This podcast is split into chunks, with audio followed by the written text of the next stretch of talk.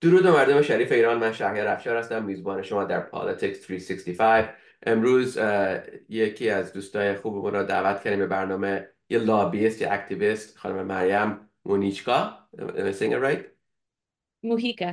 موهیکا.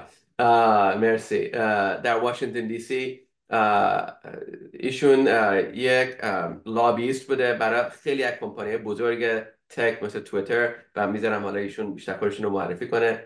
بکراندشون رو دلیلی که می‌خواستم ایشون رو دعوت کنم به این برنامه اینه که واقعا می‌خواستیم یاد بگیریم از ایشون در واقعا کار ادوکسی لابینگ در این جنبش ملی همه یه لابیست شدن امچر لابیست اما ایشون یه پروفشنال در سطح خیلی بالا در واشنگتن دی سی و دو چند تا کمپانی مختلف تجربه ایشون خیلی مورد در مورد این زمانی که ما الان همه هممون شاهدیم. هممون به یه نحوی لابیست شدیم. اما ایشون پروفشنال. خلاصه می‌خواستم نه ایشون و اما امثال ایشون رو دعوت کنم. همه لابیست های پروفشنال واقعا می‌تونن به این پلتفرم کمک کنن و مردم اینا رو راهنمایی کنن که چجور می‌تونن موفق باشن در جهتی که می‌خوان. در واشنگتن دی سی ایالت های مختلف و شهرداری ها لابیست و لابیزم واقعا بینگ لابیست تو این زمین های مختلف برای همه مهمه تا جایی که می‌تونیم یاد بگیریم از ایشون واقعا به نفع هممونه منم خانم خوش آمدید بقیه برنامه به انگلیسیه اما خب می‌خواستم این قسمت رو به فارسی تمام کنیم اما اگه لطف کنید مجددا خودتون رو معرفی کنید و میریم دنبال بک‌گراند شما مرسی Okay. Um, thank you for having me. Yes, as you said, I'm Mariam. Ms. Bazade Mujica, and I um, am happy to be joining you today. And, and so we can jump right in. Sure. So tell us a little bit how you got involved. You worked for government, federal government for a while. How did tell us a little about your career path into where you are today? Yeah, I started my career as an attorney, and I soon after practicing a very very short period of time, maybe two years, I, I realized I wanted to. I had interned on Capitol Hill during college, and um, my grandfather had been very active in politics in Iran, and I think I got that bug from him. And I wanted to get back to Washington. I was in California practicing law in San Francisco. So I ended up at the State Department because I wanted to do foreign policy. And I was told that was sort of the ground zero of foreign policy. And one opportunity led to another. I ended up joining the national security team at the White House. My focus was Middle East and Iran. Um, and at the time, the Arab Spring was happening and the Green Movement happened. And they were using these new tools. I'm using my fingers as right. know, parentheses because they're not new anymore, but they were using Twitter, they were using YouTube, Facebook, and we were all in government in awe of what they were doing. And so I told myself, I want to go work for one of those companies. So a lot of people ask me, how did you go from Middle East foreign policy to tech? Mm. Is that I only applied to those three companies, to Twitter, Google, and Facebook. Um, they were barely starting to hire government affairs teams. And so I landed at Twitter first. Um, I was there for four years. And then I went to Google for several years, Shopify, and now I'm at booking.com.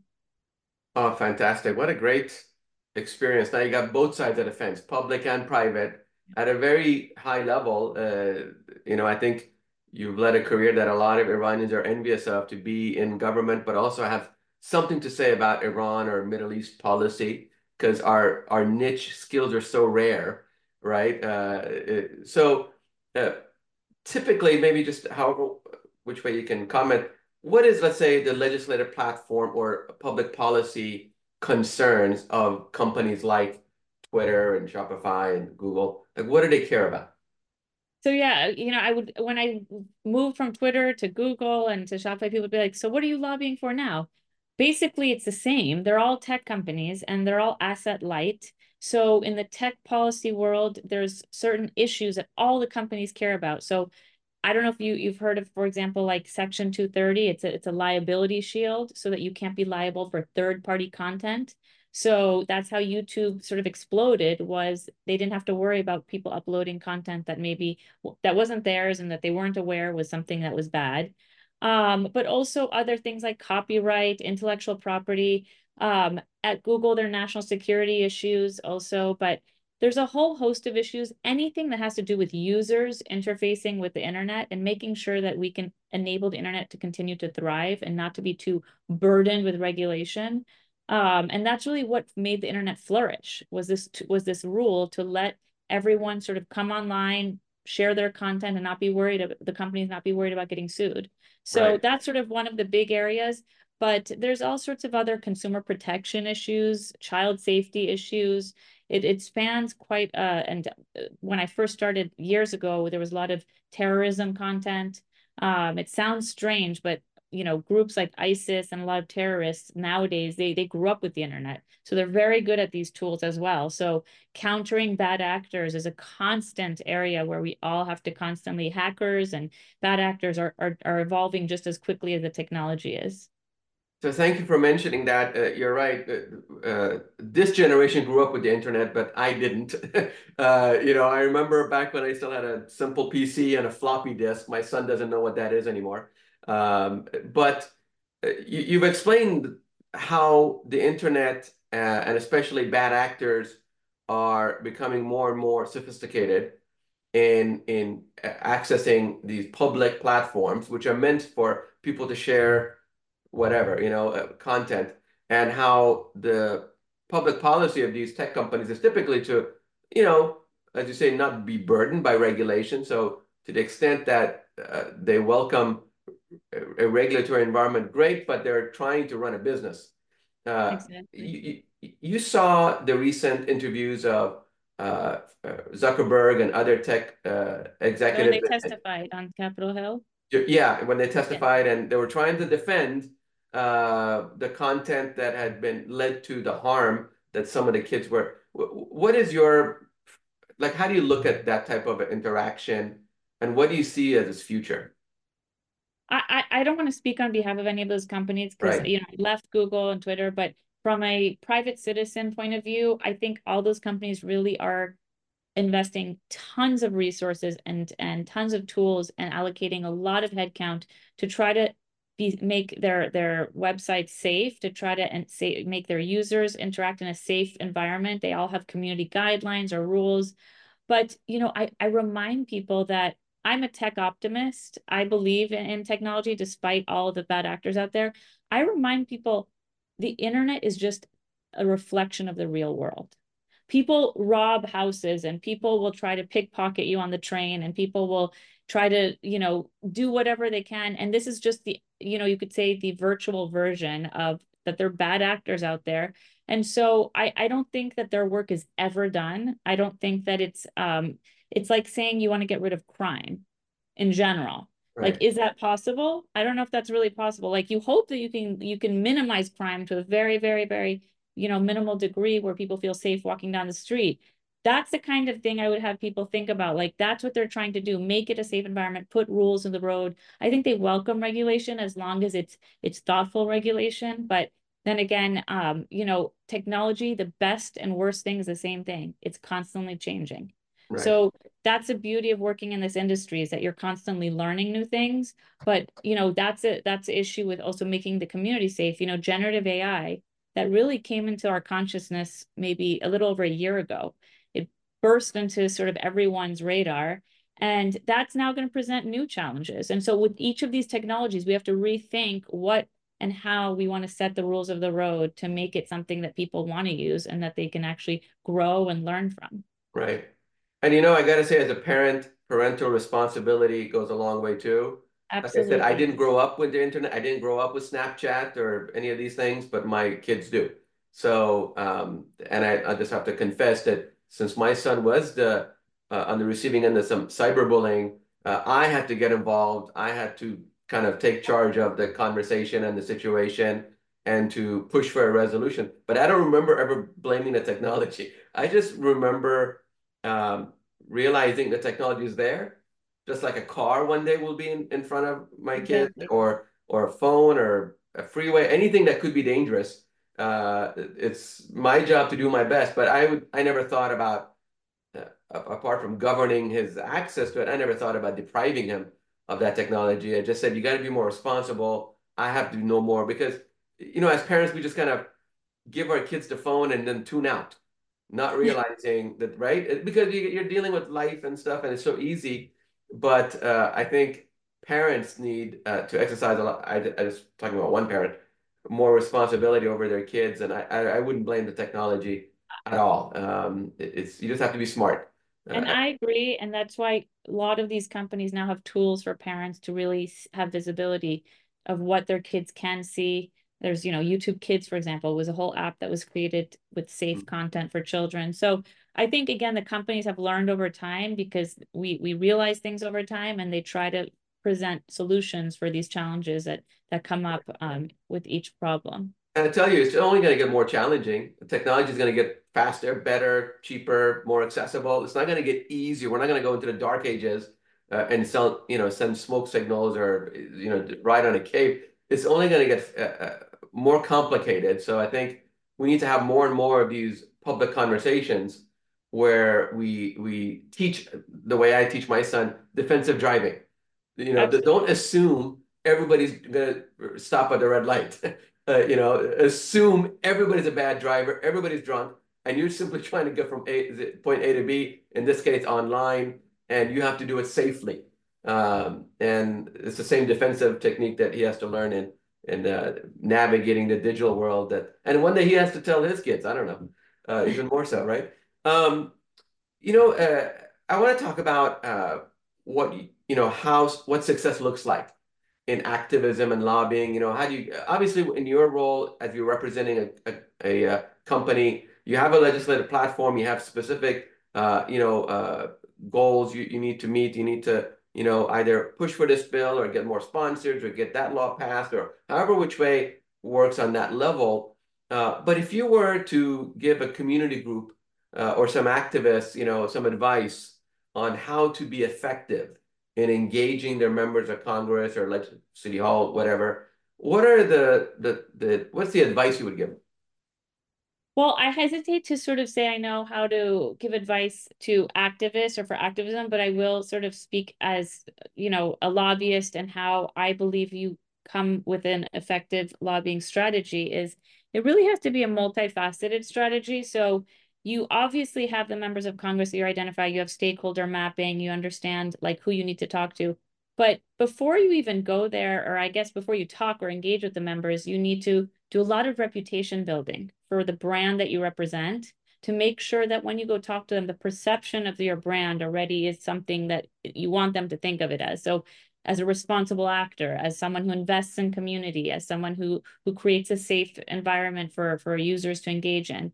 Um, you also want to make sure that you are finding validators or third party groups. You, you had mentioned coalitions early on. Um, you know, so coalitions is one of several third party voices you could have out there, but a lot of it is also civil society or nonprofits that are very active in that space, making sure you're meeting with them, you're you're you're sharing your perspective and having a dialogue with them. And then of course, you're showing that what you're doing is not you're not doing it to benefit the company, but to benefit users and to benefit consumers. And so after that, I would say, you know, when you go talk to stakeholders, you really have to think about, I think what makes someone really effective in advocacy is thinking, how can I convince this person? And when I was a litigator, it was the same thing. You have to look at your jury pool and the way you deliver your, your sort of opening statement or your closing statement may not be the exact same way, depending, even if it's the same case, but you have 12 different jurors that look very different. So understanding your audience, that is a key, key critical part. I think a lot of people go in and just talk about what they want to talk about or talk about their company. And at the end of the day, it's sort of like a job interview. You want to go in and talk about why they you are going to help them and help their company.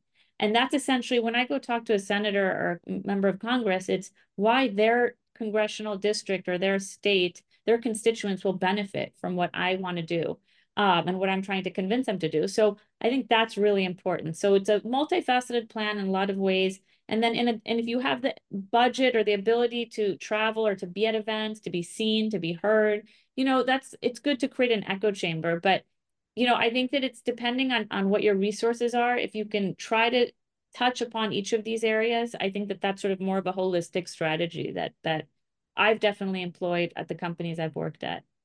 That's great advice. Understanding what the member uh, wants, or you know, it's, it's, you know, often I think um, sometimes advocates only go in and and because you know we don't really interact with our members too much, right? We only interact when there's a problem. Right. Uh, right? When there's a problem, when there's something you don't like, you become active. That's what they call an activist. Uh, and you begin to call your mayor or your governor or his office or your state legislator, members of Congress, I don't like this. I want you to stop it or to yes. do more of it. But to be able to understand what that member's uh, issues are, challenges are for that district, uh, and then begin to bring in other stakeholders, as I say, civil societies, NGOs, nonprofits, other voices uh, in the yeah, I, I, I tell there are two things I always tell um, um people that I can talk till I'm blue in the face, but it's actually I'm gonna do it, but it's gonna be twice as effective if someone else telling the member of Congress and it's a neutral or it's a group that I know they engage with and that they like. So having other voices is really critical because they know you're coming from the company. So it's like you're biased, right, to them.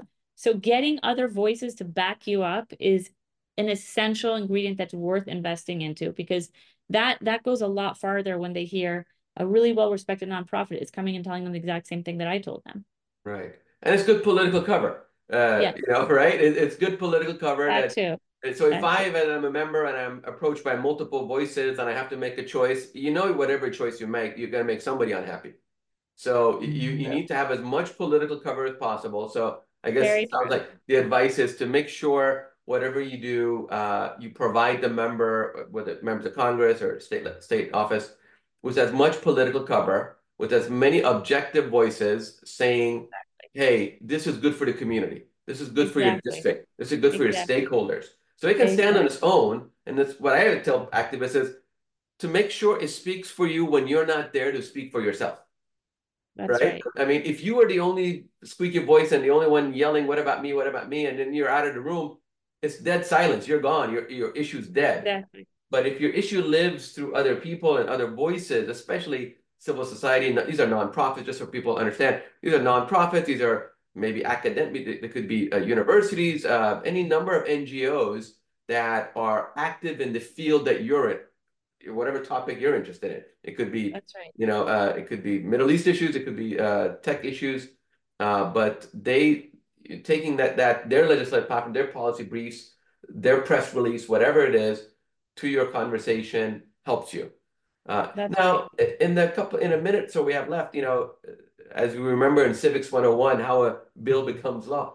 I think you mentioned this, but you know, whatever we may have proposed in the beginning as activists, it could go through many, many changes and markups and committee hearings. And by the time it comes out the other end, it may not look like exactly what you think it, it looks like. So is there some form of, I want to say, patience and tolerance and compromise that people should have in their proposal, uh, uh, you know, room for negotiation, I, I want to say. So they are at least have influence, even if they don't have 100% of everything they want? You should definitely, ha you have to be willing to compromise. There's no such thing as getting everything you want. But, you know, are only around 5% of bills at the federal level are passing, but at the state level, we are seeing massive movement. I mean, 20 to 30% of bills are passing because they're single state, leg single party legislatures. So I would say you have a much more optimistic chance of things happening at the state level. And California has been leading the way in a lot of ways. But one thing I would tell you also to keep in mind is when a bill dies, it doesn't happen, it doesn't get sent to the floor for a vote.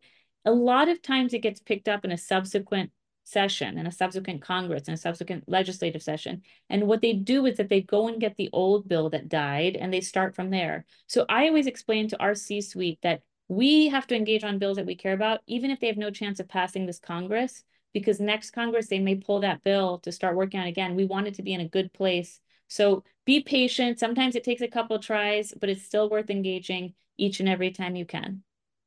Maria Mujica, thank you so much. A, a million thanks. Uh, we learned so much. Please, please uh, leave some time for us later in the year as we get closer to election year and priorities change, we really want to check back in with you and uh, help our community get a little smart about lobbying and activism. And excellent advice.